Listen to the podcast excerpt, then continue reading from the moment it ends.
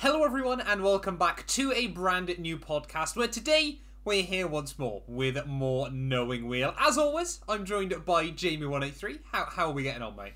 I'm good, yeah. Decent morning. Uh, yeah, got my Wordle in three today, so that was good.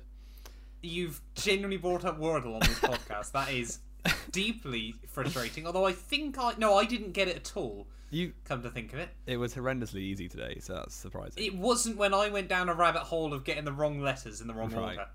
So it was not. I had three greens throughout pretty much the entire that's thing. pretty horrendous from you. It is. Let, let's not talk about Wordle uh, today. We, we've got plenty of things to discuss. Of course, if you missed out on the bonus podcast that went live yesterday, where we spoke about obviously the Alfa Romeo C42 launch, definitely recommend going back and checking that one out. And as always, there will be links down below. Of course, Manscaped, the sponsor of the podcast. You know, if you're interested in picking up some Manscaped gear, we've got a link and obviously a code. If you use code WHEEL, you save 20%. Of course, F1 merch as well. I've been announcing over the last couple of days, you know, there's been all new lines dropped over on F1 merch. I think basically now every team has done their 2022 launch. So whether you're a Mercedes fan, a Ferrari fan, a McLaren fan, even Jamie, you're one of four Alfa Romeo fans, definitely go and check that out. And of course, yeah, if you use the link down below, you massively help support the channel. But yeah, of course, Jamie as well, clips and Spotify, there'll be links down there as well. There's plenty of links being dropped down in the comments below. But today, we've got a lot of important stuff to get through, don't we, Jamie? Yeah, a lot has changed in the world since we recorded last week. Um, and yeah, most of all, probably in terms of F1 terms, the thing that's affected the team the most is probably Haas, who, Yes. yeah, of course, I'm sure everyone is aware. Um, Russia have invaded Ukraine. We're not here to bring the news. That's been out like, yeah, it's common knowledge. Um, but Yeah, I was going to say, we weren't the first no. to know about that. yeah, it's very, very disturbing situation completely. Um, and my prayers go out to any Ukrainian people suffering, basically. Um, but yeah, that's affected Haas quite severely because obviously they've got Russian flags all over their car, and the whole world is now trying to remove Russia from anything. So Well, they did have Russian flags all over their car. yeah, which is now just a completely, basically a plain white car, which actually looks quite nice, just from an artistic point of view. Yes, but, yeah. Um, yeah, and also with that Uralkali, um, the sponsor who obviously caused the Russian, uh, the Russian oil company, I believe, um, backed by Mazepin's dad, who's a good friend of Vladimir Putin, which is not the best place to be at in the world right now. Um, yeah, you, you looking, could pick your friends better this Yeah. week, I reckon. yeah, it's looking fairly certain at this point that Mazepin will not race for them this season. Yeah, it's looking very, very difficult, isn't it? Again, uh, this whole podcast this week is probably just going to be based on speculation. That knowing the timing Jamie and I have on this series will mean by the time it goes live, something will have already been confirmed, and then we'll just look like Muppets. But yeah, as Jamie obviously mentioned, um, Nikita Mazepin's father, Dmitry, uh, is actually a Russian oligarch. He was named on that list of 37 people uh, that were obviously working very, very closely uh, with Vladimir Putin. I believe he was actually in the meeting on Thursday last week with Vladimir Putin as well, of course. Some of the most famous people sort of roped into this, involved with this. I think obviously the big one for especially you know UK people as well and a lot of Europe is obviously uh, Ab- Abramovich. Roman Abramovich. Abramovich, Roman Abramovich. the owner of Chelsea Football name. Club, Exactly. or the former exactly. owner, I should say. Well, this is where things are a little bit uncertain at the moment, isn't it? But obviously, again, there's a lot of legal jargon around this, but to kind of explain it in the best terms for F1 fans to understand, it looks highly likely that Uralkali won't be able to give Haas money this year. And of course, then Haas will go back going, well, what's the point in us having this kid in our car if he's A, useless, and B, now doesn't provide any penniless financial well. help? Yeah. Uh, yeah, it's looking, and also many countries are just banning Russians from entering at all, Yes. which yeah. would therefore mean that Mazepin can't go to the races. So, Yes. For many reasons, most of all the moral reasons of not supporting Vladimir Putin effectively, it looks likely that they'll need a new driver at Haas. Yes, it certainly certainly does. Now, four drivers then, Jamie, have sort of come into the fray this week or into the picture of who can take that seat. So, of course, we're going to jump through each one. Who would you like to start with? I reckon start from the the most boring upwards. So we'll go Fittipaldi to start with. I reckon. Okay, okay. Who so, of course Uh, sorry, uh, he drove for Haas when Grosjean was injured at the end of 2020. Of course, it wouldn't be his debut um, with the team, though. It's it's basically a safe bet, I guess. I the only way I can see this happening is if they're able to keep Mazepin, but he can't go to certain countries, and those races where he can't go, they would get Fittipaldi in because that's kind of the point of a reserve driver. I think that would be most of the races when you think Yeah, how be, yeah. European-based Formula One still is. Yeah, Yeah, obviously a bit of a background story then to Pietro Fittipaldi. Of course, came up through the junior ranks. Of course, Fittipaldi, yes, he's the grandson of the iconic Brazilian legend Emerson Fittipaldi. Uh, like you said, obviously, is Haas's reserve driver. Did a couple of races for them at the back end of 2020. Didn't exactly set the world alight, did he, Jamie? he wasn't terrible, but he just wasn't great. So No. there was very low expectations for him. With the car was pretty dreadful. Um, he wasn't offensively worse than Magnussen. He obviously got beaten in both qualies and races. say, he was still pretty worse than Yeah. Magnussen, though, wasn't he? but it wasn't. It wasn't like laughable as far as I remember. Uh, no, I don't think it was laughable, but by that point, Magnussen had all but given up Yeah. as well, hadn't he? Yeah. So probably wasn't great. Let's have a look. Um, let's go Abu. Sorry, F1 2020 Abu Dhabi. That's probably going to be our best Yeah. reference because I of course think he did everyone else had okay. done Bahrain. Um, yeah, I don't remember him being completely horrendous, Yeah. but I don't think it was particularly good either. But he won't be, or if he does get a seat, I don't think he'll be much of a step up on what Mazepin offers them. Really. Yeah, so yeah, no. To be fair, um, Abu Dhabi was only three tenths slower than K Mag in qualifying, which actually, to be fair, is That's pretty not good that bad. going. No.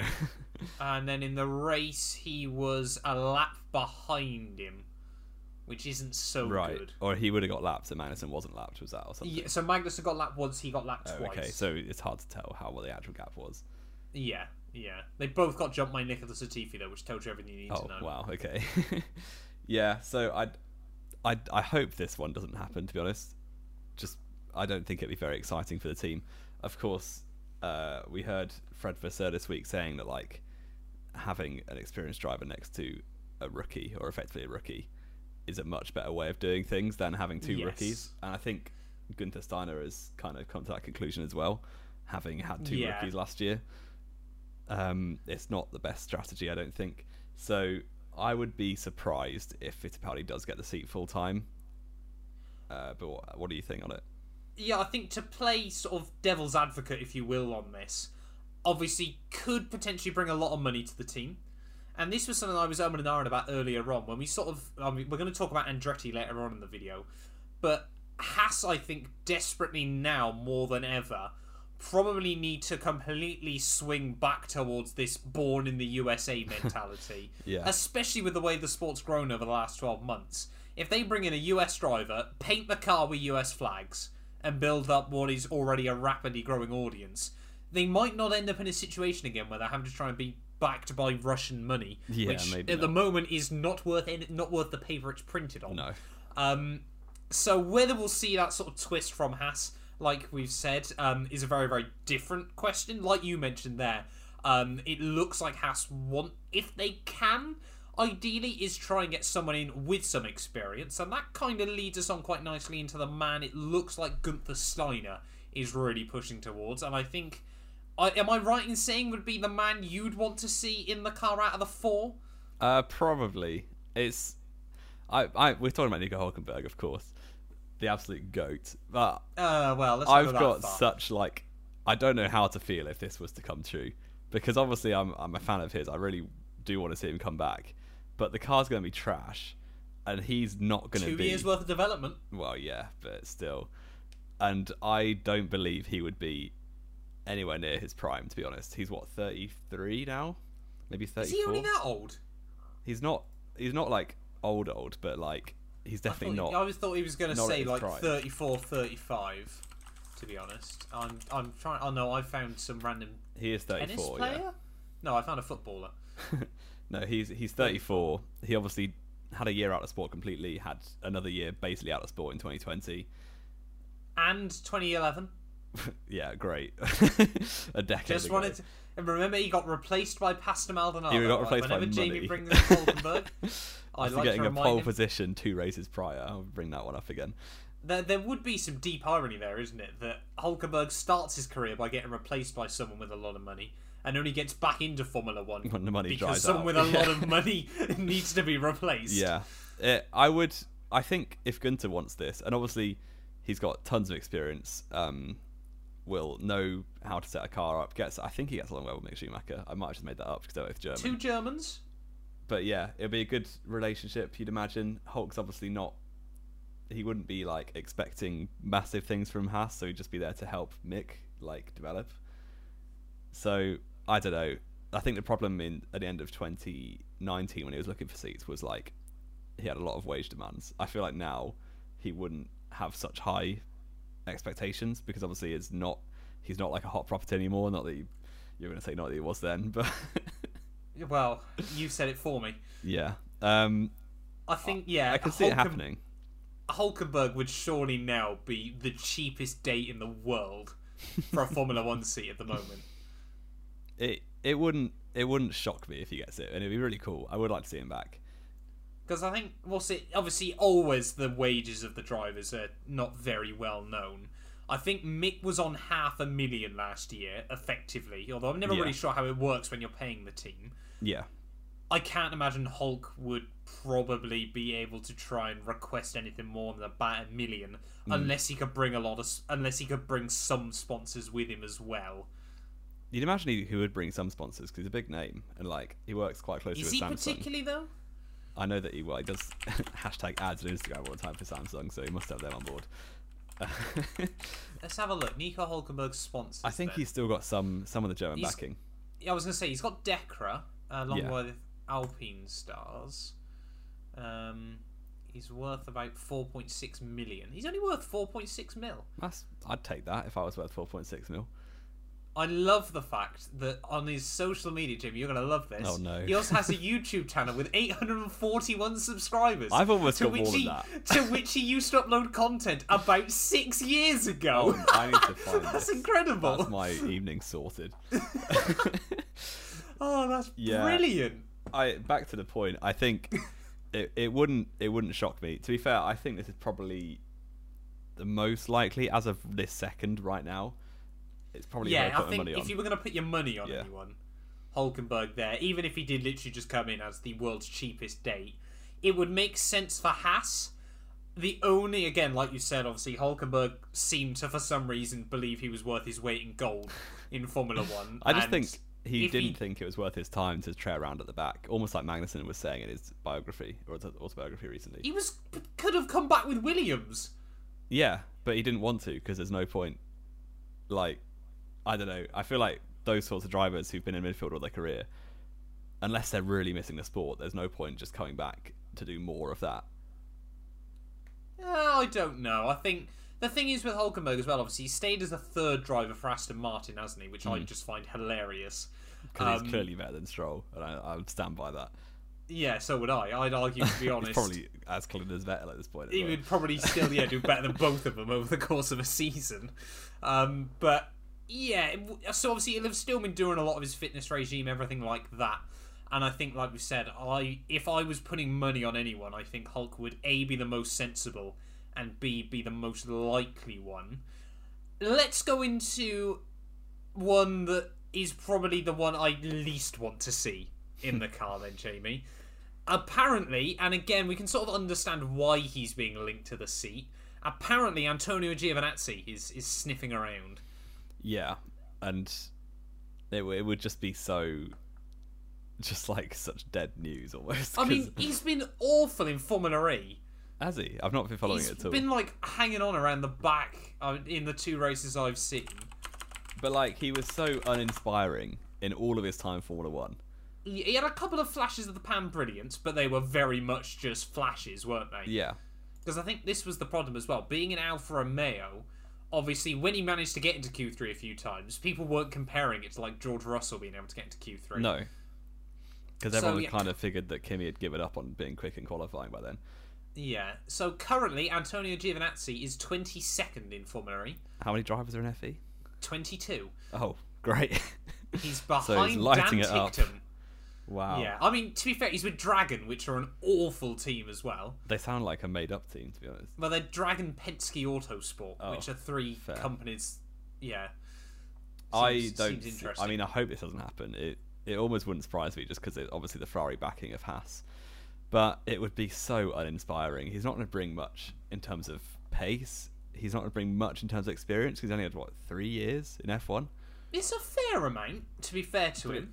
Well, it's only one more than Mick, or two more than Mick. Sorry. I was going to say, yeah, how can you not count to Okay, three? yeah, that's dangerous. Uh, that's worrying. Sorry.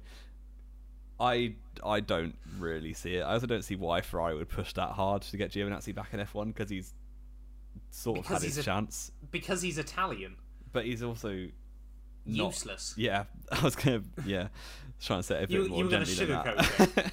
Yeah, this is the thing, isn't it? Uh, Ferrari obviously want to keep Giovinazzi around because he's Italian.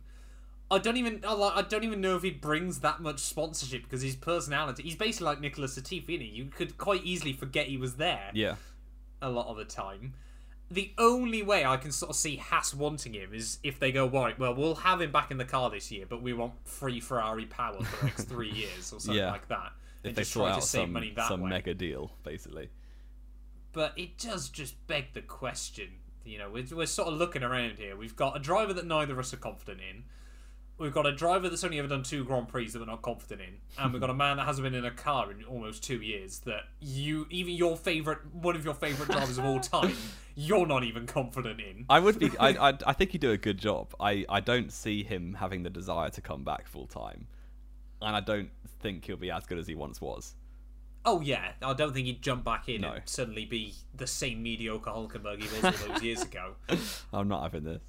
let's let's jump in then, Jamie, to the one I think I can definitely say I'd most want to see in the car, but is definitely the biggest stretch. Definitely won't. you can basically say that now. Say definitely won't. Highly unlikely he won't. Mm. I want to believe just a little bit. Young Oscar Piastri. I just don't see this at all. I think he's probably the best driver who's not in F1 at the minute in terms of single seat drivers.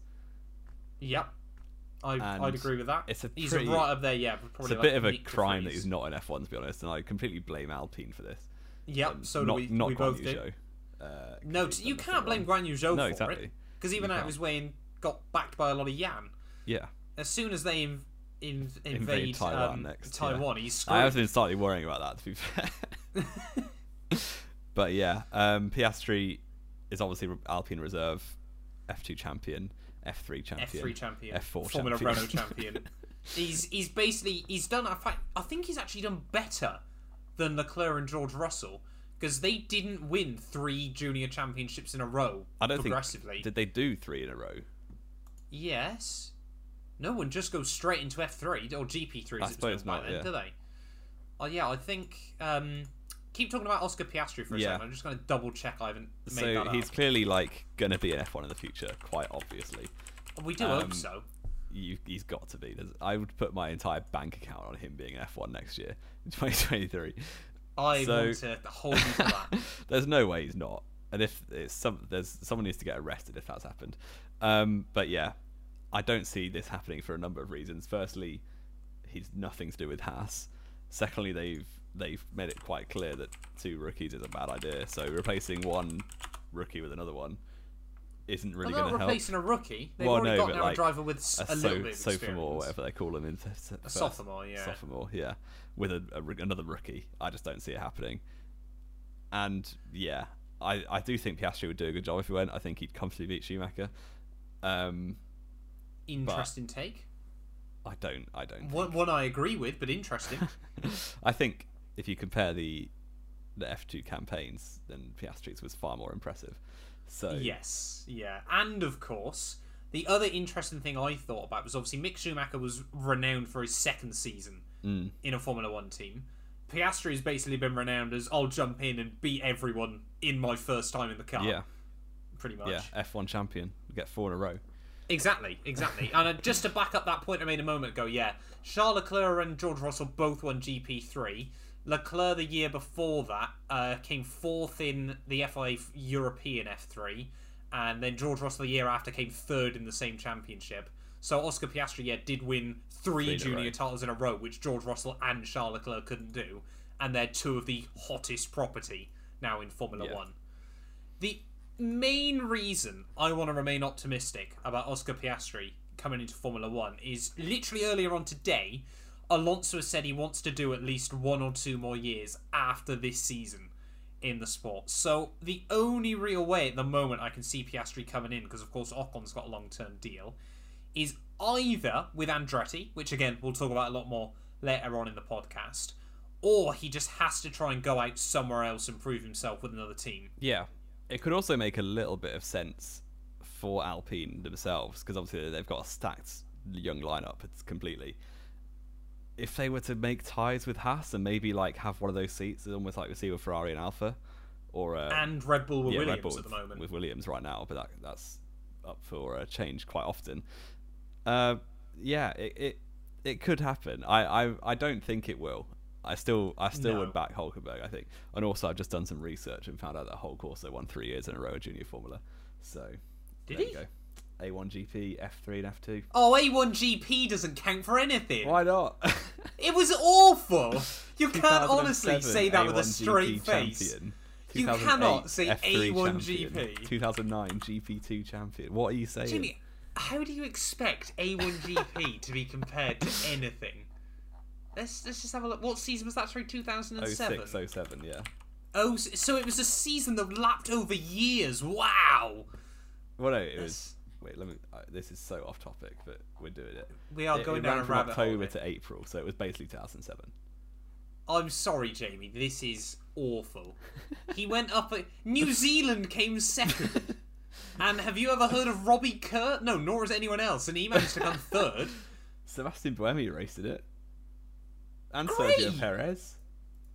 Great. Perez did one weekend. Yeah, and didn't get any points. Rubbish.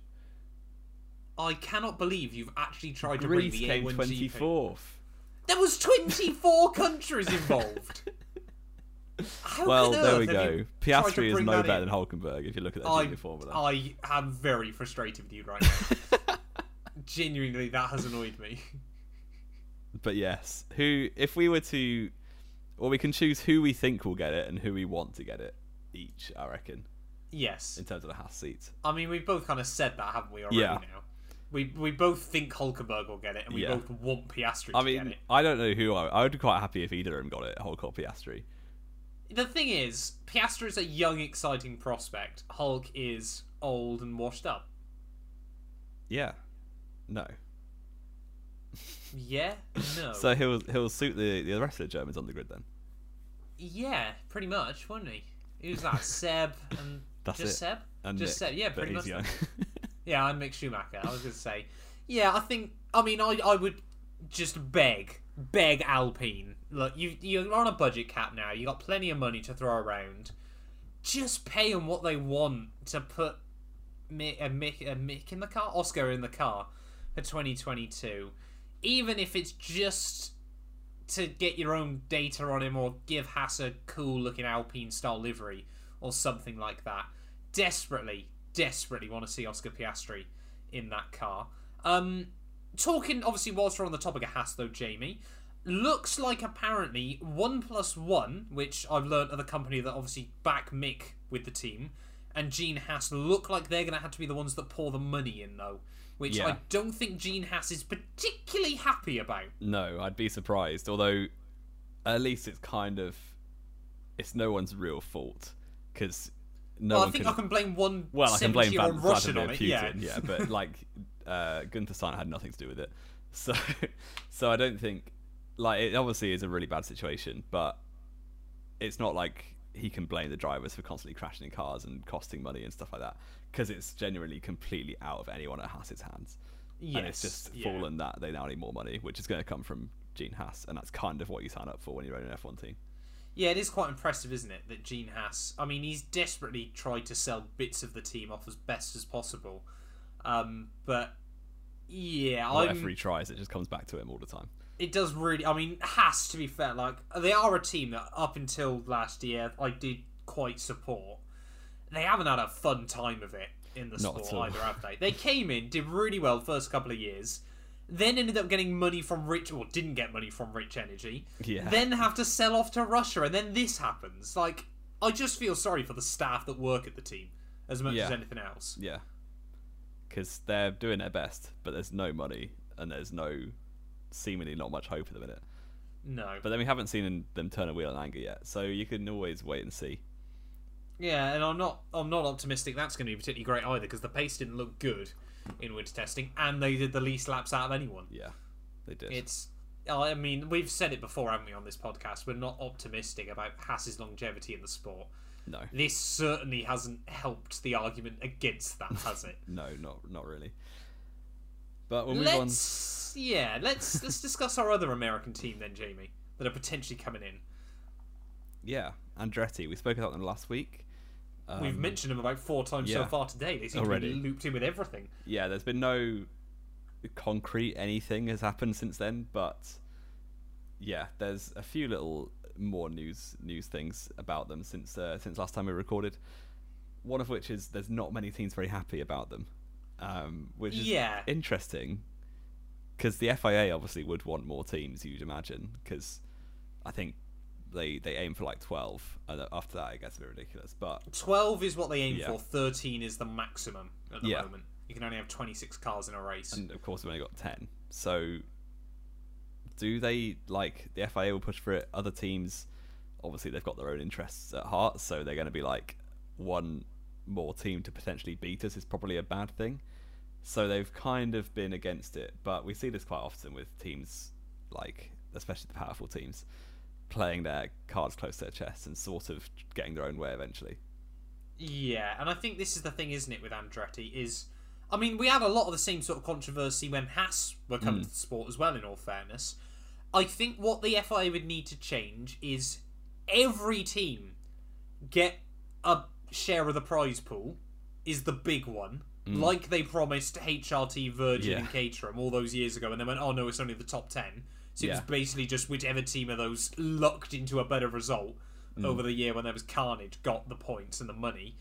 Um, I think what the big teams are worried about, though, and I don't think a lot of people this side of the pond realise as well, Andretti are very, very sophisticated as an organisation and minted as well. They, Yeah. the, in the years before the budget cap, had they wanted to come in, they would not have struggled to put upwards of half a million pounds into a yearly budget. Yeah, and it's it says a lot, I think, because say if I don't know Manor tried coming back, you don't imagine Mercedes would be that worried. They'd probably really be for it because they used to have quite close ties. But the fact that the, the big teams are or do seem to be rattled a little bit or like quite scared of letting Andretti in, they clearly know that they could be a threat in the future. Yes, yeah, that's that's the really big thing, isn't it? And I mean, so far there's only been two teams that have confirmed they would be because, of course, the FIA have to allow all, all the teams have to agree that a new team can come in. Apparently, it's only McLaren, and I think it's Haas as well. I remember reading, but don't hold me to that one. I know there were two teams, definitely McLaren, and I think Haas are the only teams that are happy to see Andretti come in. But of course, Andretti, even in the past, have tried to buy Haas off Gene, and he's not wanted to sell to him. Yeah, I think that was at the time when Gene Haas probably had a bit of hope for the team. Well, back into So- 2019, yeah. yeah. Obviously, when all the rich energy stuff was falling through. Yeah, so Andretti's been trying to get into the sport for a while. You imagine, well, the FIA are definitely for it, just because more teams and American market is huge. So Yes. it will definitely benefit that. And it's it's it is quite surprising, I find at least that teams are scared. I get almost the lower team like Williams and the likes of Alfa Romeo maybe, the teams that would initially be under threat from Andretti. I get why they wouldn't let them in because, especially with the tenth place thing, basically another team means that someone could then move from 10th to 11th, whether it be Haas or Williams or whoever, and then suddenly that's going to put them under threat of not continuing the sport, basically because of no prize money. Yes, yeah. So I can see why those sorts of teams are a bit a bit apprehensive, but the fact that Mercedes and Red Bull seem to be the most reluctant is is quite surprising. Yeah, I mean, Mercedes and Red Bull have been the most vocal about it, isn't it? But of course, normally we hear a lot more Yeah. from Toto Wolff and Christian Horner. Um, speaking of, well, again, this week it has been confirmed. Michael Andretti did also confirm that Renault Power would be what they'd go with. Which again, then I'm sort of like, why are Red Bull and Mercedes worried? yeah, it's going to blow up all the time as we've seen from testing, apparently. But Could yeah, could we see them maybe become a bit of a Renault Junior team? Is this going to be the way Oscar Piastri finally gets into F1? you hope he'll be in by, two years by from now. 2025, wouldn't you? Well, 20 is it 2024 they're looking to come in, and. I'd hope he'd be there before then. Yeah, yeah. Maybe it's a Caio Collet job when he's grown up a bit. So, yeah, we'll see. I, I, I think it's fairly it was fairly expected that they have to go with Renault because there's a rule that if no one wants to supply them, then the team that supplies the least other teams has to supply them. So Yes, it was yeah. always going to be Renault, really. But So I mean, they yeah. they could have tried to do a deal with Mercedes. They well, I mean, Honda you wouldn't really probably want to do a deal with at the moment, of course, because No, there's all this massively. uncertainty about them, and I don't think Red Bull. That will be quite funny if in the future Red Bull have to start giving other teams power units. Yeah, Red Bull Powertrains becomes like imagine like a uh, Alfa Romeo Red Bull or something. Yeah, Red Bull Powertrains becomes the new Cosworth DFV Yeah. or something like that would be quite funny. Um, but yeah, I'm I'm just sort of looking at it, going. I think I mentioned this before a couple of weeks ago, didn't I, Jamie? You know, whether that could be where Guan Yu Zhou goes in the future. You know, sort of give Andretti guaranteed income coming in Yeah. as well. But yeah, could this then loop back around to Haskell? Well, actually, we could go with some Renault power as well here, and then we'd have quite a good benchmark to go up against. Yeah, they could fight it out to be the best of the Americans, I guess. Yeah, lot, lots of speculation, isn't there? Like we said, this week is pretty much all about speculation, but we can hope, you know, Andretti, we want more teams on the grid. The only other reason I can think that the FI might be reluctant to have them, of course, goes back to Audi apparently want two teams in the sport. Hmm. And if Porsche, I mean, there's more talks that Porsche obviously want to come in as an engine supplier rather than a team. You know, then could the FIA be going, well, why on earth would we want some Americans in if we can get three new German teams in? Yeah, and they're huge manufacturers that would do loads for them. Yes, yeah, but it's it seems reassuring though from Andretti, and of course, the media around Formula One in more recent years has been a lot more obviously informed and everything like that. But it does feel like there's a lot more talk about them than we've ever really had with teams before that want to try and get into the sport. Yeah, even the likes of Audi have been rumbling on for the best, like ever since I went onto F on Twitter, which was like what six, seven years ago now. Yeah, So there's been a lot, a lot more promising talks of Andretti already than any other like team throughout the time I've been on Twitter. So we'll have to wait and see. We we certainly will, and of course, yeah, they're still eyeing up 2024 if it's going to be ever. But you know, you never know. They could push that forward a year if they get a bit excited, if they get accepted in, everything like that. Um, 200 million buy-in though is still absolutely insane, but Yeah, they they reckon that is chump change. Exactly. Yeah. Andretti have said, yeah, no, we can do that. That's fine. Which again is, I think, probably why we're sort of seeing the big teams kind of a bricking bit it scared. Yeah, at the moment. Um, last but not least, though, Jamie, sort of our main talking point of today, which of course will divide up into a few little subsections. Winter testing or pre-winter testing or whatever we want to dub it now. Are long shakedown, I believe. Something Long like that. shakedown, yeah, from Circuit Catalunya has all been finished. Of course, there was all this controversy a few weeks ago about the fact it wasn't going to be streamed live or anything like that. And to be fair, I probably got as much information from it as I would if it was on TV, because who's got the time to watch F1 Exactly, during the middle get of the job. week? Exactly. Or, or yeah, go to uni like Jamie does. I have a job as well. Chill out. rather okay, fair enough, fair enough. Rather, rather than trying to pull rank. Um, interesting though. Obviously, again, we cannot tell you enough. Winter testing does not guarantee anything in Formula One, especially pre-winter testing extended shakedown or whatever we're dubbing Yeah. it now. It doesn't guarantee lap anything in times the do sport. not matter. do not look That- at lap times. That being said, We're Hamilton about to look at was lap fastest. We're going to look at lap times. We're going to talk about that. Hamilton fastest at the end of pre-winter shakedown testing extra. I'm just going to do some quick research of uh, what the pole time was at Catalunya in last season. Probably a 15, It was a 16.7. Um, a so 16-7. Hamilton's time is what's that? 2.4 seconds slower. And, and when the teams reckon they're only going to lose about half a second, yeah, clearly That's- they're not pushing. Like no. this is all meaningless. I, it looks like a Mercedes one two with Perez third. It could be anything. I think the talking of the paddock was that Ferrari and McLaren are both quite strong, um, Yes. and Ferrari are staying quiet, which usually means they are quite strong, because I think they've learned from back in the day when they used to blow their own trumpet massively. Absolutely rag around Yeah. pre-season testing, get to Australia and go, where Merc Pace come from? Yeah, yeah. That's we're now, we're now fifth. What's happened? uh, yeah, I think, and also Mercedes and Red Bull have said they're bringing basically B spec cars almost to the actual Bahrain test in a couple in a Yes, week's time. Yeah. Um, yeah, a 19-1 for Hamilton, ranging down like through the 20s for the lower end of the, the field and stuff. It means very little. It doesn't really mean a lot at all. But for, I'm sure Matt's very happy that Hamilton is at the top of the timesheets. Yeah, yeah, I'm ecstatic. Like I said, Yeah. it means nothing, so great. yeah, more importantly, I think the laps completed is the one that that's That Ferrari could actually be tooting their own horn about. Yeah, and that's also like the thing that matters in winter testing. It's basically just run the cars, see what goes wrong, and fix it in time for the season. That's sort of the agenda. So laps completed is a much better barometer of who's doing well. I find. Sainz Ferrari- 2022 world champion. Yeah, Sainz is a has won the laps completed in first shakedown testing world championship, which is a, a snappy title. But It is. 236 laps. I think 200 almost of those were in one day uh, because he only did a day and a half in total. Yep. So Yeah. he did it. Like, he did at least three like relate race distances in a day, which was pretty mad. Um, and yeah, the Ferrari's basically working flawlessly so far, which is nice for our very early preseason predictions. But I think we both put them as champions. No, I put them as second Oh, you because I'm them not a complete moron. I'm definitely on the Ferrari hype train. So Choo choo. yeah, it's a good time to be a Ferrari or a McLaren fan. The Mercedes, of course, ran pretty smoothly, as they always do. Red Yeah. Bull had a small amount of issue with Perez um, one of the days.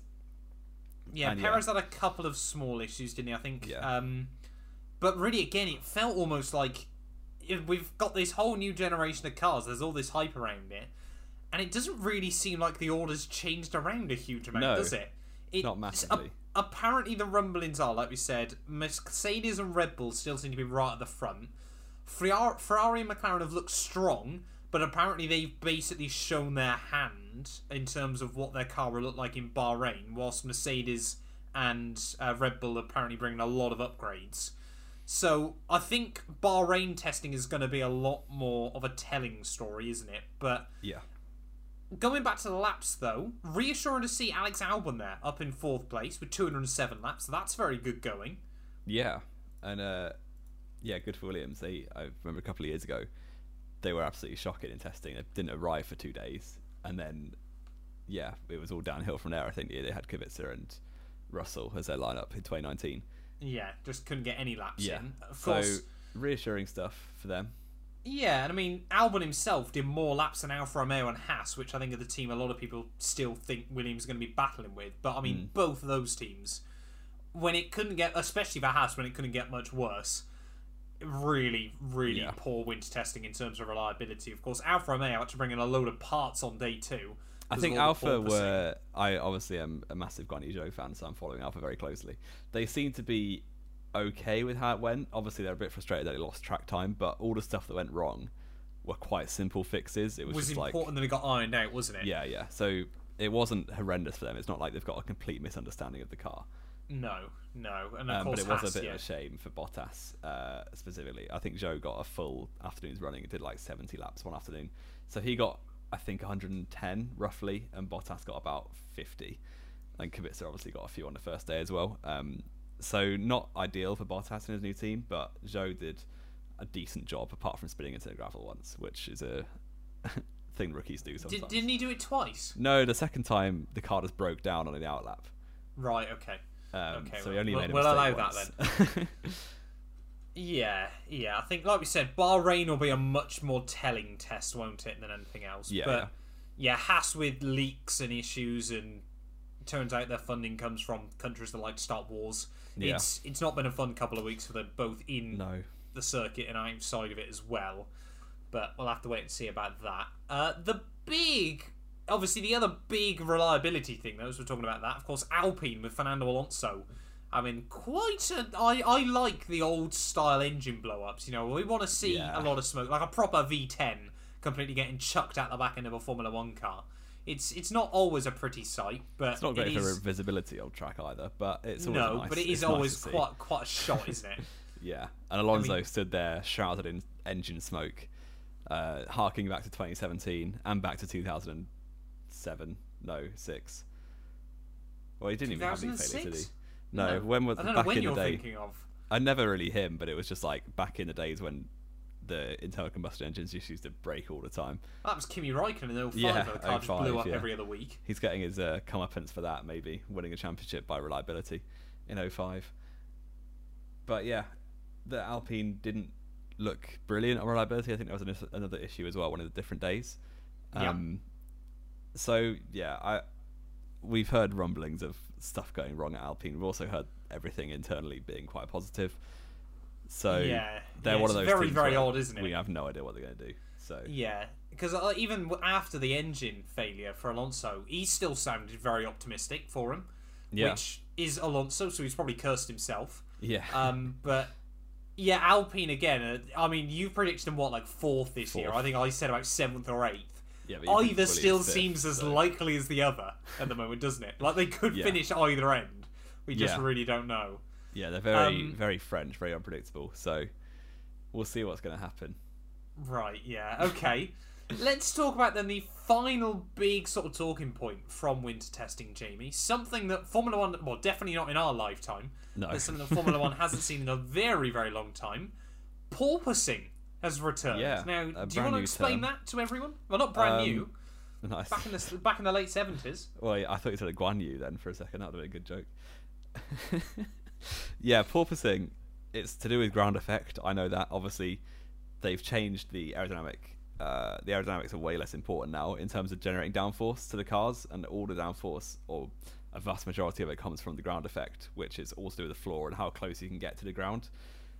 Which they're very close this year, as we've seen um, very many clips. Specifically, I saw the Ferrari of Leclerc was the most extreme one, I believe Yes. yeah. basically the car bounces up and down like it lurches forward and backwards as you go along the straight because it's so close to the ground that it's like vacuuming itself to the ground almost. Well, the air gets compressed, so obviously it drags in more downforce, and then when it gets too close to the ground, obviously, then it doesn't work as effectively anymore. So obviously lifts back up, and then you just get this weird sort of wave effect, like obviously Yeah. a porpoise does.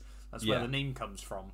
So the, it's it's bu- like bemused all the teams. It seems like it's going to be a widespread problem, and it is a problem. They can't just leave it like this because it damages the floor quite badly. Um, like Like, we said, this is what Yeah. Alfa Romeo struggled so badly with. Yeah, so it'll be interesting to see the solutions. I it could just be raising the ride height of it, but obviously you lose downforce by doing that. So it's, a- Yeah, it's we've a thing seen the teams need to get their heads ways. around. It does Exact- surprise me that no one saw it coming. To be fair, Well, this is the problem, isn't it? Like a lot of teams have said, you know, you can test a lot of things in the wind tunnel. Porpoising is not one of them. yeah, You cannot test that sort of thing because, of course, the car isn't moving. yeah, Um, but yeah, obviously we've seen a couple of teams. I think I want to say Aston Martin, but I could be completely wrong with that one. Uh, you know, a couple of teams have taken little chunks out of the floor, little sort of creating little yeah, holes yeah. here and there Almost to try like and like combat gills, it. like they've got on the top of the, the side pods yeah, through the floor yeah. as well. But I think, especially, you know, Bahrain's quite a smooth circuit though. So even if you do get a bit of it there, that'll be interesting to see. But Yeah, yeah, how teams are going to fare with that this year. Perhaps this is why I remember when we talked back at McLaren seemed to have put their suspension on the wrong way round. Perhaps you know that's why they've done it because they didn't seem to be a major player that had issues with it as much as other teams in testing. Yeah, and it'll definitely cause a lot of engineers some headaches around the uh, around the globe because they need to sort it out. And it, it's it, I find it really cool that there, there's something that F1 teams missed, like quite a, Yeah. ma- majorly. Because it, So- it does definitely seem like one of those things, doesn't it? That Mm. could mean one weekend we have a complete wild card team towards the front Yeah, if they just somehow tune the setup right for that track. Could make Yeah. it very very yeah, interesting. and especially on bumpy tracks, it's gonna be very difficult. Um, Well, that's what I'm thinking at the moment. You Yeah. think something like that down the front straight of Baku is Yeah. not going to be very you're safe be at all. fighting for control almost, aren't you? Yeah. Yeah, Another thing, well. just well, reportedly, this was uh, an article today, was saying that the only apparently only Alfa Romeo are under the weight limit. Um, well on the weight limit, yeah. yeah, yeah. So the rest of the field are over the weight, which is obviously leads to disqualification if you go into a race weekend like that. But No. like, does it not? No, it's it just does. underweight.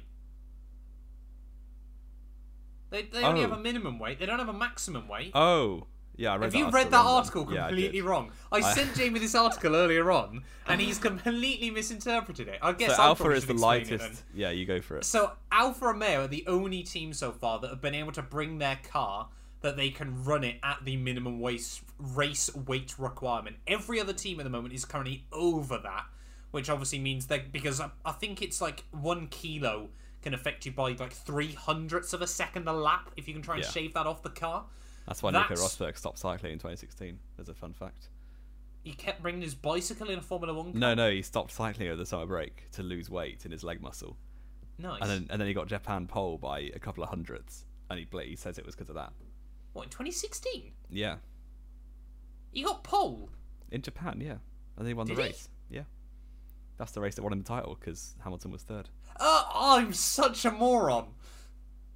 I Why? spent all of that thinking you were on about Hulkenberg. No, I could not remember that for the life of me. that really threw me off then for a while. I, like, I don't remember. Hulkenberg never won a race. What about? No, but low Oh, weight is obviously better. That's what yes, we learned here. exactly, exactly. So Alfa Romeo, you know, could early on, you know, potentially be a bit of a dark horse. Like we've we mentioned them now a couple of times today. I got my hopes up when I saw that article, thinking that everyone else was going to get disqualified. You are um, quite a muppet. So it's going to be Bottas, Zhou, one and two every race. Nice, nice. Yeah, no, there's. I don't think there's a maximum weight. I mean, you wouldn't want to make your car out of steel by that any No. means, but Like the uh, the Marussia from Top Gear back in the day. exactly. Ferrari, if that Fernando Alonso out our car, he's going to be buggered. oh, what a team! What a show! What a, I miss Manor. If, if I could, if Andretti could rename themselves Manor for next year, Yeah. I'd be, I'd be down with that. Um, I think though, Jamie, we've got through everything we needed to this week. Oh no, we've got a couple of little bits, haven't we? Eh, For those of you that like to watch TV, Oh yeah. F2, The Dream, Chase the Dream, whatever it's called, is apparently coming out today at the time of recording this. In fact, it might already be out Probably uh, by the already out. time this pod. It probably is already out by the time this podcast goes live. And the new Drive to Survive trailer has dropped as well. Obviously, that releases on the 11th of March, so in just under two weeks' time. Next Friday, even, actually, Yeah. the time of this video going live. Very exciting times. I'll be watching that. Yeah, we're Um, both obviously going to do I a probably review of DTS. probably won't watch the uh, F2 one because I don't have F1 TV, so it seems. Unlikely. I've never bought F1 TV, and honestly, this year I'm very tempted to. I ha- I watched the first F2 Chase the Dream, which was I think 2019, or for 2019 season. It was it was good. It was it was very much felt like a, a watered down Drive to Survive. That was kind of Um, the point, though, wasn't it? yeah, uh, yeah, it was alright. It was worth a watch if you have if you have F1 TV, but I don't anymore, so I'll not bother. Fair enough. So I'm going to be doing a solo podcast then, talking about F2. Find Dream, someone else who's watched it. Exactly. Do Yeah, it one Will of three people. Yeah, I'll do it with Will Buxton. If he wants to hit me up for a podcast, I'm definitely down. Um, but yeah, so exciting times coming ahead. And we've we basically, to be honest, Jamie, haven't we? Like, we'll we'll let you guys into a bit of behind the scenes right now. We've basically got all the podcasts sorted out until what? After Jeddah now, isn't it? Because of course Jeddah's only a weekend after Yeah. Bahrain. So next week we're going to be doing a um, Livery ranking. livery ranking, and then of course we got winter testing, real winter testing this week, of oh, that week even, uh, and then of course Drive to Survive. So the- obviously, then the week after that, Bahrain race week, we're going to do our full finalized 2022 championship predictions. Things are getting spicy, Jamie. Yeah. We're, we it, I cannot believe what we, we're need, three we need to drop a term away. card. We do three weeks away from F1 2022. Yeah, amazing. Uh, the winter break has actually flown by. To be fair, We've, we've only- almost made it. it is much shorter these days than it used to be. But yeah, Yeah, yeah, getting almost through it. excited. Of course, I think we both just quickly want to say a massive thank you note. Over the last couple of weeks, I'd like to thank Jamie as well, to be honest. Oh, wow. We've done what, 13 podcasts over the course of Feb or something insane like that? Yeah. Obviously, we've had four. Well, no, I think it's only about eleven or twelve actually saying that. Because we combined some of them, didn't we? yeah. Haas and AlphaTauri we did on the same day as the reveals. So I think even then we've still done yeah I think thirteen or fourteen uh, no about eleven or twelve sorry podcasts over the course of February, which has kind of been insane, hasn't it? Really? Yeah, far too long talking to a camera and to Matt, yeah, actually. and and to me definitely because of course yeah like like I've said obviously James at university I work as well uh, full time. So you know we, we do keep very very busy around this and obviously just trying to find time in our schedule to talk about these things. But yeah, Yeah. so I'd, I'd just like to say thank you to you as well Jamie of course for for, for for being here over the last few weeks. Um but yeah of course now we've gone through the last car reveals everything like that. We will be back to normal weekly shows as well, so let us know down in the comments below anything else obviously you want us to focus on in these podcasts. Jamie, anything else to add from you before we finish off today? Uh, I don't believe so. I think we've we've done a pretty good rundown, haven't we? Capping off everything that we'd Yeah. intended to. Of course, we will keep discussing everything that's going on, sort of around. Uh, you know, we'll we'll keep um, we'll do an update next week on obviously if anything has changed. You know, we've sort of said we've got ideas for what we want to do each week, but there are a few other bits and pieces that we'll obviously we'll have to divulge into. Of course, Haas, anything with that, and then of course any sort of new talks about Andretti, and obviously anything else in the world of Formula One. So if you aren't already, do make sure you leave a follow or get yourself subscribed whether you're watching this on TikTok, uh, on TikTok, on TikTok, YouTube or Spotify. You can upload 10 minute videos now on TikTok, so perhaps we're going to expand over there as well, Jamie. But thank you all so much for watching. And yeah, we'll be back next Tuesday then with more Knowing Wheel.